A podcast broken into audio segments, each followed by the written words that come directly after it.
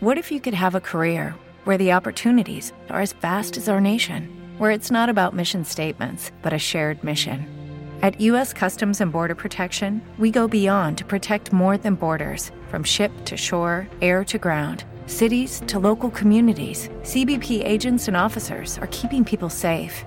Join U.S. Customs and Border Protection and go beyond for something far greater than yourself. Learn more at cbp.gov/careers. Bienvenue dans l'émission La vraie vie des entrepreneurs. Vous allez peut-être les reconnaître ou les découvrir pour la première fois.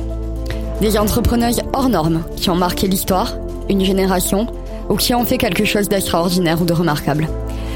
Je vais chaque semaine vous présenter une entrepreneuse en vous racontant son histoire. Un nouvel épisode tous les mercredis à 20h. Vous pourrez écouter les replays tous les soirs à la même heure. Ce sera inspirant, je vous le promets. La vraie vie des entrepreneurs sur Capitch, la radio la plus motivante du monde. Bonjour les amis, aujourd'hui on va parler de Frida Kahlo. Frida Kahlo était une femme extrêmement forte et ses œuvres d'art incroyables lui ont été inspirées par les souffrances qu'elle a éprouvées tout au long de sa vie. C'est grâce à la douleur qu'elle a pu entreprendre toute son œuvre. Mais nous, on va pas parler ici de ses tableaux ou d'art. On va vraiment dresser le portrait de comment elle a pu développer tout ça. Donc, prenons tout depuis le début. Son certificat de naissance, déjà, il assure qu'elle a vu le jour le 6 juillet 1907. Mais elle, dans tout ce qu'on lit et elle-même euh, quand elle parlait, etc., elle a toujours dit qu'elle était née le 7 juillet 1910. Bon, moi j'ai, j'ai plusieurs infos comme quoi elle aurait falsifié ses papiers, mais bon ça je peux pas vous l'assurer. Mais ce qui est sûr, c'est que comme elle était très très attachée à son pays, elle était profondément patriote, elle a œuvré longtemps pour le droit des femmes, c'est ce qu'on va voir ensemble au long de cette émission. Elle avait vraiment pas choisi cette année par hasard. Hein. C'était pas pour gagner trois ans de plus ou la majorité. C'était surtout que ça coïncidait avec la date de la révolution mexicaine qui durera dix ans. Donc Magdalena Frida Kahlo Carmen Calderón, donc Frida Kahlo, est née dans la Maison Bleue, dans ce qu'on appelle la Casa Azul, qui est l'actuel musée de Frida Kahlo. Mais encore une fois, son registre de naissance indique qu'elle serait née en fait dans la maison voisine qui appartenait à sa grand-mère. Donc son grand-père, c'était le photographe Antonio Calderón de Morella, et son père, Guillermo Calo, un Allemand, et sa maman était espagnole. Donc voilà l'histoire de Frida. C'est qu'à l'âge de 6 ans, elle a été victime d'une poliomélite.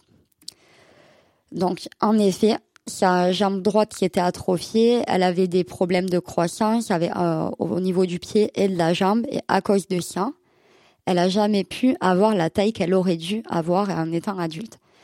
Et euh, faut savoir que quand elle était petite, au primaire, elle avait subi des brimades, on l'appelait Frida la Cora, c'est-à-dire Frida la boiteuse. Mais elle n'a pas trop gardé séquelles parce que tout au long de sa vie, elle a eu une santé de fragile, hein, parce que de toute façon, elle était malade depuis le plus jeune âge. Et euh, ça l'a pas trop perturbée, mais ça a été quand même dur. Et euh, du coup, c'est pour ça qu'elle porte toujours. Enfin, vous la voyez, Frida Kahlo, quand on la représente, elle a toujours des robes longues. En fait, ça c'était pour cacher sa jambe handicapée. Mais quand même, elle, elle s'est appropriée un vrai style. Hein. C'est vrai que depuis qu'elle est, depuis qu'elle avait à peu près 14 ans, sur toutes les photos, elle fait elle-même ses, ses, ses coiffures. J'allais dire ses voitures, excusez-moi ses coiffures qu'elle orne avec de la laine, du ruban, des fleurs, euh, les lèvres toujours très bien maquillées, un mono-sourcil accentué, sur, la, sur ses toiles. Mais vraiment, personne pouvait être indifférent face à son look, son attitude. Franchement, c'était vraiment quelqu'un Frida. Mais euh, déjà dès le plus jeune âge. Hein. Son père, en fait, il a encouragé beaucoup à vivre sans porter de regard sur le handicap si à l'époque, euh, à, son, à cette époque-là, c'était quand même euh, assez dur quand on avait un enfant qui était malade, c'était un peu quelque part la honte. Il n'y avait pas tout le regard qu'on avait sur le handicap. Lui, il lui faisait faire du sport, du foot, de la nage, enfin, vraiment plein d'activités inhabituelles pour une jeune fille de l'époque, dans le but qu'elle puisse euh, se rétablir et vivre comme tous les enfants malgré cette maladie.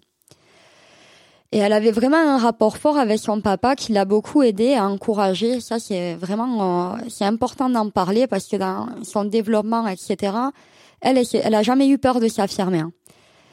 Et euh, d'ailleurs, elle a peint un tableau qui s'appelle Mes parents, mes grands-parents et moi, où ça fait comme un arbre généalogique où il y a elle, son père, sa mère, ses grands-parents. Ça, c'est un de ces tableaux qui est connu. Mais malgré l'intérêt qu'elle portait aux beaux-arts, parce que son père, qui était excellent photographe et accessoirement peinture d'aquarelle, bah, s'y connaissait un peu quand même, elle savait un peu peindre, elle avait déjà pris des cours, etc.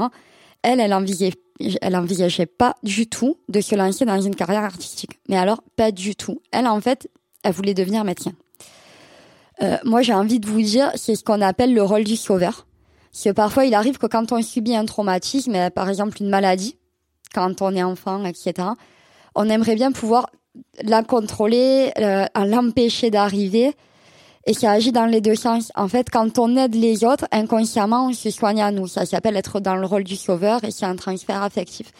Donc, c'était déjà une bonne voie pour elle. Hein. Et elle était bonne élève, hein, parce que ça, c'est pareil, on n'éduquait pas tellement les femmes au Mexique. Et euh, Frida, elle s'en est rendue compte rapidement, en fait, quand elle était jeune, que ben, le Mexique était très machiste hein, à cette époque-là. Et euh, elle, elle était dans une bonne famille, donc elle voyait la différence en fait avec euh, ben, plusieurs autres jeunes filles de son âge qui eux n'étaient euh, n'étaient pas lettrées, n'étaient pas mises en avant dans les sports. Et donc une fois, en fait, à 16 ans, elle a réussi à intégrer une prestigieuse école mexicaine, à savoir que ça s'appelle la Prepatoria. C'est la, genre la plus grande école du Mexique à l'époque. Mais à cette époque-là, il n'y avait pas de femmes donc, euh, ils étaient en train de faire un programme pour intégrer peu à peu les femmes. Donc, ils se sont dit, on va en prendre 35, euh, alors qu'il y a 1960 garçons dans cette école. Et Frida, elle a réussi à être prise. Alors que bon, elle a quand même, elle a, elle a un handicap, c'est une fille, euh, elle vient pas non plus d'une famille riche, donc elle a réussi à passer. À savoir que quand elle est rentrée dans cette école, elle s'est vachement démarquée là avec ben, son look, son caractère modèle. Elle était même à la tête euh, d'une bande de garçons euh, appelés les cachuchas, les casquettes, hein. donc euh, qui ont aussi participé à son, son, affiliation politique. Hein. On verra ça tout à l'heure. Donc, ils faisaient plein de choses là-bas, ils étudiaient beaucoup, mais elle était amie avec des garçons. On va voir ça par la suite. Donc le 17 novembre 1929, Frida prend le bus pour rentrer de chez elle après les cours, comme tous les jours. Elle prend l'autobus avec des amis. Soudain, l'autobus sort de la route et percute un tramway. Ça a été un accident très grave. Hein. Il y a plusieurs personnes qui ont trouvé la mort. Elle est, du coup, Frida, elle a été grièvement blessée. En plus, elle avait déjà, elle, avait déjà souffert euh, de la polio qui l'avait laissée handicapée. Elle a eu l'abdomen perforé, elle a été transpercée par une, bande une barre de fer et la colonne touchée, la colonne vertébrale. Et du coup, tout ça, toutes ces interventions, ces interventions chirurgicales-là ont été responsables d'un syndrome qu'on appelle le syndrome d'Asherman, qui sera la cause des fausses couches de Frida. Et ça, c'est très important dans sa productivité et son développement. En fait, à cause de ce de, des opérations de la colonne, on lui a dit directement, bah, tu pourras jamais accoucher par voie basse, quoi. Donc, euh, déjà, ça, c'est un choc dans la vie d'une femme. Mais cet événement tragique, hein, c'est aussi le thème de nombreuses de ses, de ses œuvres et ça a été le début d'un succès professionnel retentissant parce que c'est là qu'elle a commencé à peindre. Donc en fait, elle, eh ben, elle avait 16 ans, elle a eu cet accident, elle se retrouve à l'IT. Euh, à l'époque, c'était pas comme maintenant, hein, il n'y avait pas euh, à l'hôpital euh, la télé dans toutes les chambres et ton téléphone portable, et etc.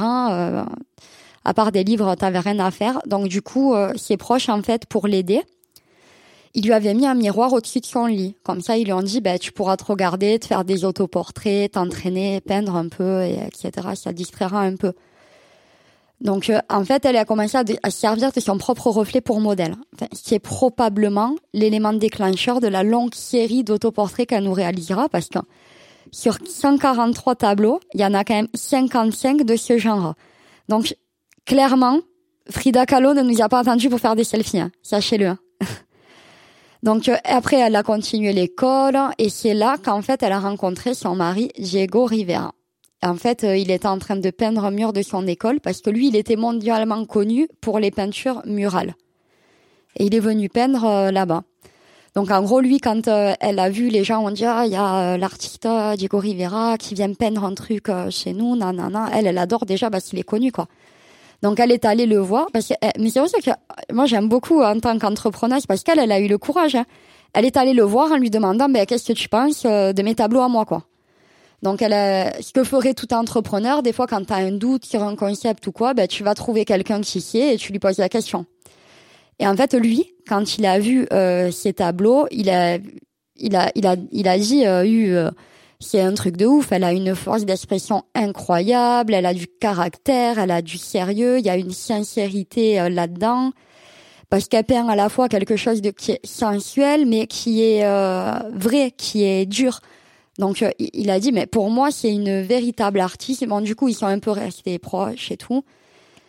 Et donc Frida Kahlo épouse Diego Rivera le 21 août 1929. Donc il était plus âgé qu'elle, il y avait 20 ans d'écart.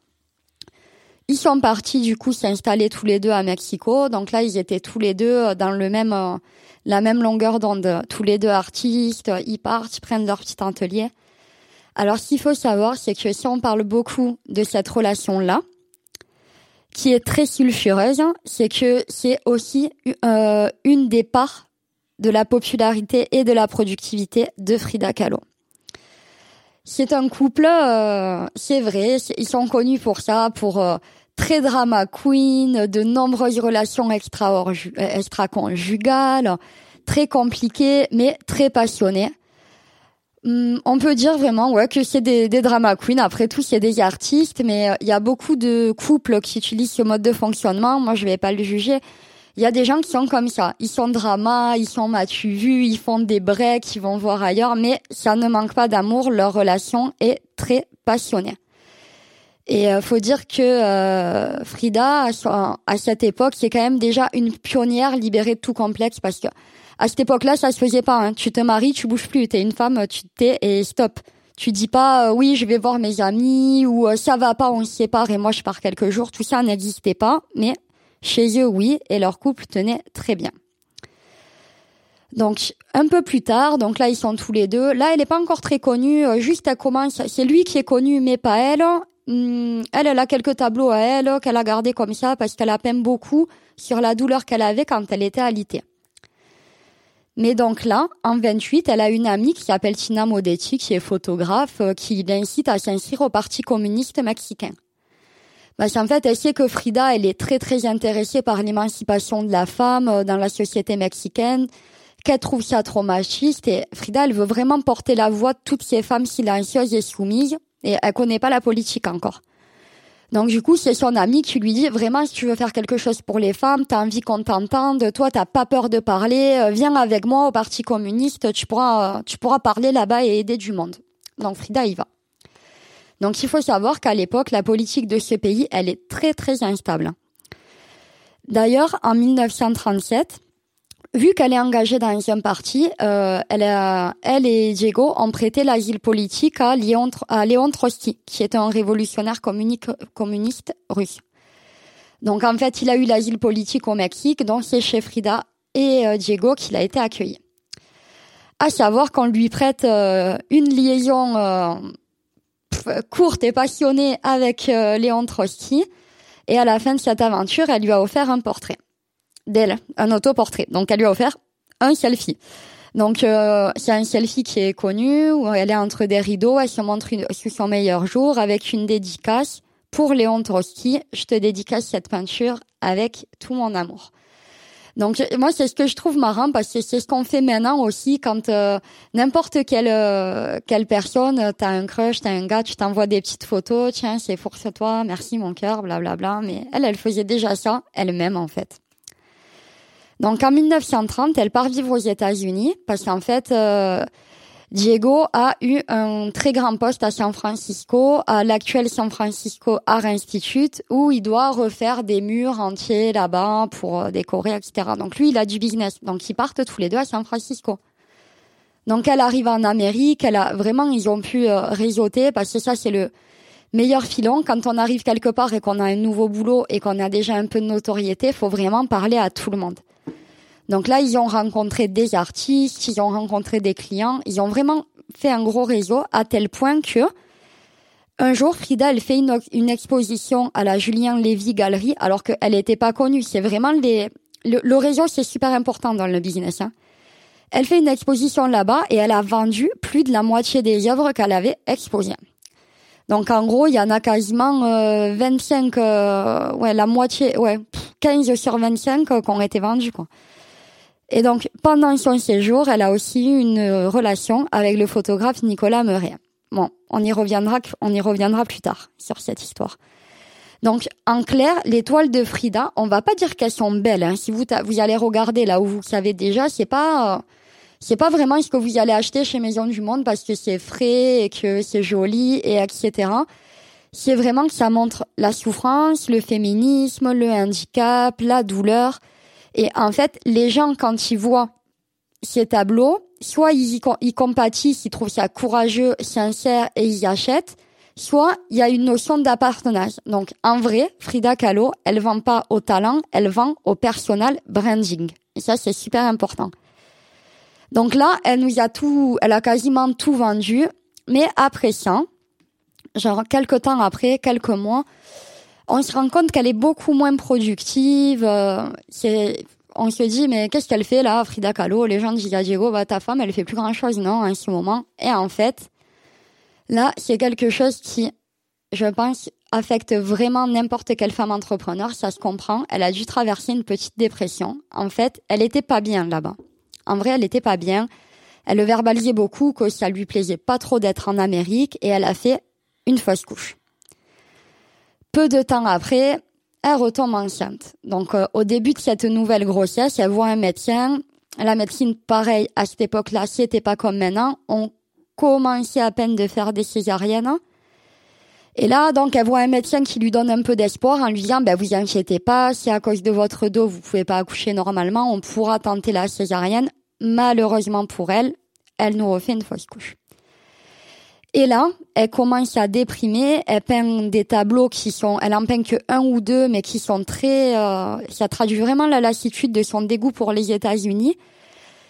Alors que pourtant, elle admire vraiment le progrès industriel des États-Unis. Elle admire le fait que là-bas, les femmes s'habillent comme elles veulent et que même mariées, elles sont libres ben, de gérer l'argent, elles sont libres d'aller dans la rue, etc. Mais elle, elle aime pas les États-Unis parce qu'elle aime pas le capitalisme. Et puis elle se sent mal à l'aise là-bas. D'ailleurs, en 1930, juste après l'arrivée du pouvoir des nazis, elle fait, elle a changé son nom en fait à sa signature de tableau. Au lieu d'écrire Frida F R I D A normal, elle écrit F R I E D A, donc de Freiden, ça veut dire la paix en allemand. Donc là, comme elle a quelque chose qui l'inquiète, etc. Oui là, elle recommence un petit peu à peindre. Mais elle, elle a vraiment envie de retourner au Mexique. D'ailleurs, elle a peint un tableau qui est très connu où on, ça s'appelle la robe pendue. En fait, on voit le Mex la frontière mexicaine là avec euh, sa robe à elle accrochée qui regarde. Bon, elle a traduit ça en fait. Mais là, le problème, c'est que son mari, lui, il est fasciné par ce pays et euh, il veut pas le quitter. Il lui dit attends, euh, moi là, je fais euh, beaucoup d'argent, je travaille de partout, donc euh, tu vas patienter un peu. Avec on mélange pas émotion et business, tu vas attendre un peu et après on retournera au Mexique. Mais vraiment, elle, elle a du mal. Et là, ça commence à toucher l'équilibre de leur couple en fait. Et ça, je le répéterai à chaque fois, dans la vie d'un entrepreneur, ce qui, on a beau dire, on ne mélange pas émotion et business, mais bien souvent, ce qui se peut peut se passer dans la vie de couple, ça peut aussi impacter la productivité, la concentration, etc. Et donc, bon, ils finissent par retourner tous les deux au Mexique. Mais elle, là, elle avait tout vendu, là, aux États-Unis. Donc, elle a plus grand chose à vendre, en fait. Et là, elle nous fait plus rien pendant quelques temps. Donc, ils sont retournés tous les deux. Hop, plus de tableaux. Euh, c'est un peu la galère et elle vend plus. Et en fait, ben, elle en fait que deux. Et pourquoi? Dont un qui évoque un meurtre par jalousie perpétré sur une femme. En effet, quand ils sont retournés au Mexique, que ça allait pas trop entre eux, ben parce que lui voulait pas partir, elle absolument, ben, elle a découvert en rentrant que son mari avait une liaison, mais avec sa sœur. Donc en fait là clairement pour elle euh, c'était pas du tout pareil parce que là jusqu'alors c'est un vrai couple qui s'aime, qui est un peu tumultueux, euh, en mode on fait des breaks, hein, on va à droite à gauche, mais non, voilà, il y a que, ils et tout. Là, c'est vraiment quelque chose de grave parce que c'est sa sœur. Et elle, elle est profondément blessée. D'ailleurs, à tel point qu'elle quitte le foyer, elle se prend un appart euh, toute seule au centre du Mexique, là. Et elle ne revient pas jusqu'à la fin, que jusqu'à qu'elle soit sûre, sûre que c'est fini cette lésion, qu'elle n'entendra plus parler de sa sœur, blablabla. Donc à la fin de l'année, elle se remet avec son mari.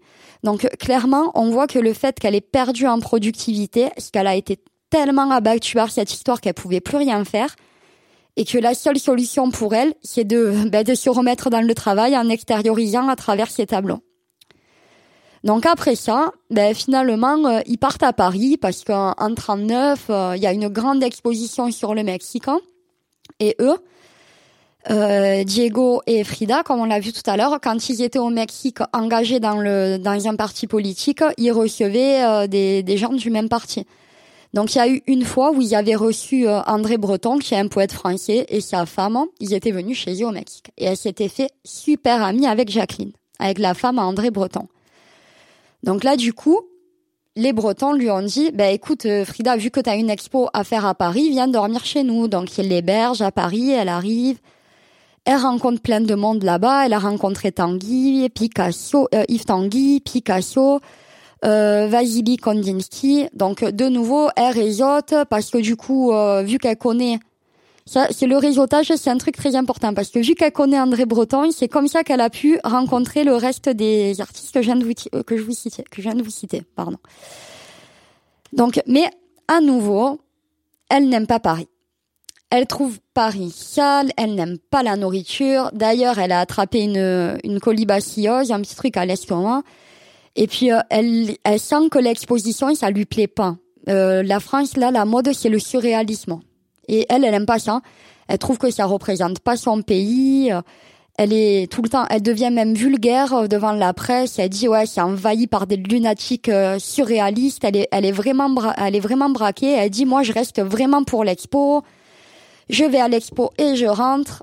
Malheureusement pour elle, l'associé de Pierre Coll, dont je n'ai pas réussi à vous trouver le nom, c'est le co-organisateur de l'exposition, refuse d'exposer tous les tableaux de Frida dans sa galerie. En fait, il n'en a pris que 6 sur 7 en lui disant non mais euh, moi je suis choquée par la crudité de ces tableaux, je ne les prends pas, nanana. Mais en fait là la pauvre, il y a un peu tout qui se retourne contre elle parce que du coup, André Breton, chez qui elle était hébergée, qui l'avait glissé dans l'exposition en disant à son ami ouais écoute euh, moi je connais une mexicaine elle est super connue là-bas elle a vendu en Amérique ça serait cool qu'elle participe à l'expo blablabla et là en gros on lui dit non mais euh, André euh, t'es gentil mais ta mexicaine en fait elle colle pas du tout avec ce que nous on veut représenter quoi. Donc on va lui en prendre cinq ou six pour te faire plaisir mais voilà. Mais seulement il devient méprisant envers elle hein. il a vraiment retourné sa veste donc elle elle est déçue parce qu'elle se sent pas reconnue elle se dit bon et il y a peut-être aussi un peu le fait que ça soit une femme. Parce qu'on n'a pas de peintre euh, femme à cette époque. Non, c'est peut-être deux raisons. Le fait qu'elle soit pas avec euh, les normes, euh, les normes, comment dire, je cherche, pas commerciales, mais les normes fashion là qu'on attend, les attentes du moment, et à la fois qu'elle soit une femme. Mais Frida s'est bien consolée parce que, comme on a dit, elle était très amie avec Jacqueline, la femme d'André, avec qui elle a eu une liaison et à qui elle a donné un petit selfie. Mais donc, dans une lettre euh, qu'elle a fait à Nicolas Meuret, parce que ça c'est pareil, d'habitude elle parle pas du tout. Euh, une fois qu'elle a fait ses relations, c'est fini, c'est fini. Elle n'entretient pas le contact avec ses amants, etc. Mais là, elle a écrit une lettre à Nicolas Meuret, le photographe là, qui était euh, de San Francisco, où elle lui fait part de son dégoût total pour les intellectuels parisiens. Donc, je cite un extrait de sa lettre que je suis allée vous chercher. Ce sont de foutus intellectuels pourris. Je ne peux plus les supporter. J'aimerais mieux m'asseoir par terre dans le marché de Toluca pour vendre de la tortilla que d'avoir quoi que ce soit à faire avec ces connards. Je n'ai jamais vu Diego perdre autant de temps à des bavardages stupides et à ces discussions intellectuelles qui ne lui apportent rien et qui n'ont rien à voir avec notre façon de parler et de penser. Bon, donc clairement, pour son mari, ça roule très bien. Euh, lui est dans l'air du temps, lui est toujours notoire et elle, du coup, là, elle est plus au même niveau. Et ça, ça pose des problèmes dans, le couple à nouveau. Si on sait très bien que quand on n'est plus sur la même longueur d'onde, euh, quand on passe d'idolâtrer à jalouser, la relation, elle est vite en danger. Et malheureusement, en 1938, Frida et Diego divorcent. Du coup, ce n'est pas l'infidélité qui les a séparés. Hein. Moi, je vais vous dire, mon mari, il dit toujours un problème, un proverbe en hébreu, qui dit, en fait, si on tient, enfin, je vous traduis comme ci, comme ça, mais euh, si on si on n'entretient pas ce qui a fait l'amour, on perd l'amour. Et là, c'est le fait qu'ils n'avaient plus les mêmes idées et les mêmes passions. Ils ne représentaient plus aux yeux de la société un couple d'artistes. Et c'est un peu comme ça qu'ils se sont plus ou moins perdus. Donc là, ils, sont, ils ont divorcé vraiment. Donc un an plus tard, elle, elle retourne à San Francisco pour être soignée parce qu'elle avait vu ben, le même médecin là qui justement lui avait conseillé euh, la césarienne et tout. Donc elle est retournée là-bas. Donc donc euh, il la soigne et tout. Et elle, pour le remercier, elle lui a fait un autoportrait qui porte la dédicace. J'ai peint mon portrait pour le docteur Elosia, mon médecin et meilleur ami, avec toute mon attention, Frida Kahlo. Donc, quelque part, pourquoi elle mettrait mon meilleur ami, alors que c'est juste le médecin, mais je pense que clairement, là, elle se sentait, euh, peut-être elle avait très mal et elle, elle se sentait pas reconnue, donc encore dans le rôle du sauveur, elle veut être reconnaissante avec quelqu'un. Donc elle lui a fait aussi son petit selfie. Ben, comme on fait tout, hein, mais j'arrête pas de vous le dire. Nous, on le fait, ça, les filles. Par exemple, des fois, je sais pas, on sort du coiffeur, de l'esthéticienne, on lui envoie la photo des ongles. Ah, merci, c'était trop cool. Bon. Visionnaire, visionnaire, Frida. Donc, euh, bon, elle est là-bas.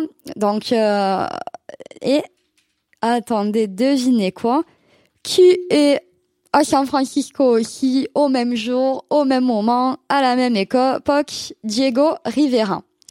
Donc quand je vous dis que c'est un couple fusionnel qui peut pas se lâcher, quand on est fusionnel, c'est comme ça. On passe euh, son temps euh, à se tester, à faire n'importe quoi, mais quand vraiment on sent que c'est la fin et qu'on a très très peur de perdre son amour, que quelqu'un nous le pique, etc., parce qu'on n'a plus l'œil dessus, ben on n'est jamais loin. Donc, Frida et Diego se remarient à nouveau et retournent s'installer dans la Casa Azul à Coyocan après la mort du père de Frida. Donc, qui était la petite histoire de Frida Kahlo.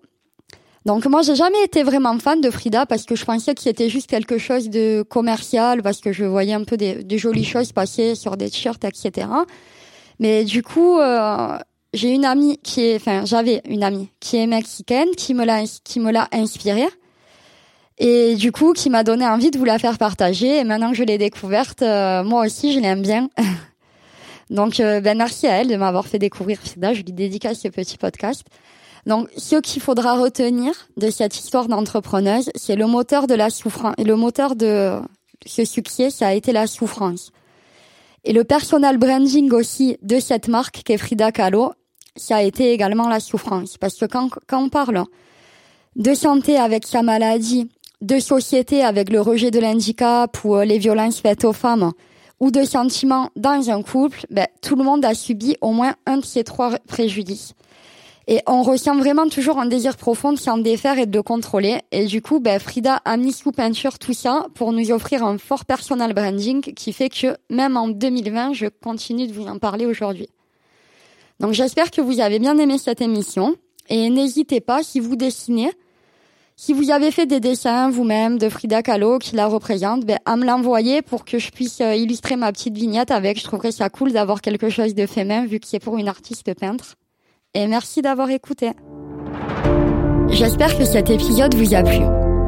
Si vous voulez réécouter cet épisode, il suffit de vous connecter à partir de 20h sur l'application pour écouter un des différents replays ou sur notre chaîne de podcast.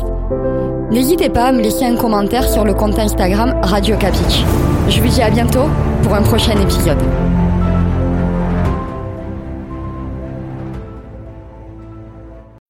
Every day, we rise, challenging ourselves to work for what we believe in. At U.S. Border Patrol, protecting our borders is more than a job, it's a calling. Agents answer the call working together to keep our country and communities safe. If you're ready for a new mission, join U.S. Border Patrol and go beyond. Learn more at cbp.gov/careers. With Lucky Land slots, you can get lucky just about anywhere. Dearly beloved, we are gathered here today to. Has anyone seen the bride and groom? Sorry, sorry, we're here. We were getting lucky in the limo, and we lost track of time. No, Lucky Land Casino, with cash prizes that add up quicker than a guest registry. In that case, I pronounce you lucky. Play for free at LuckyLandSlots.com. Daily bonuses are waiting. No purchase necessary. Void where prohibited by law. 18 plus. Terms and conditions apply. See website for details.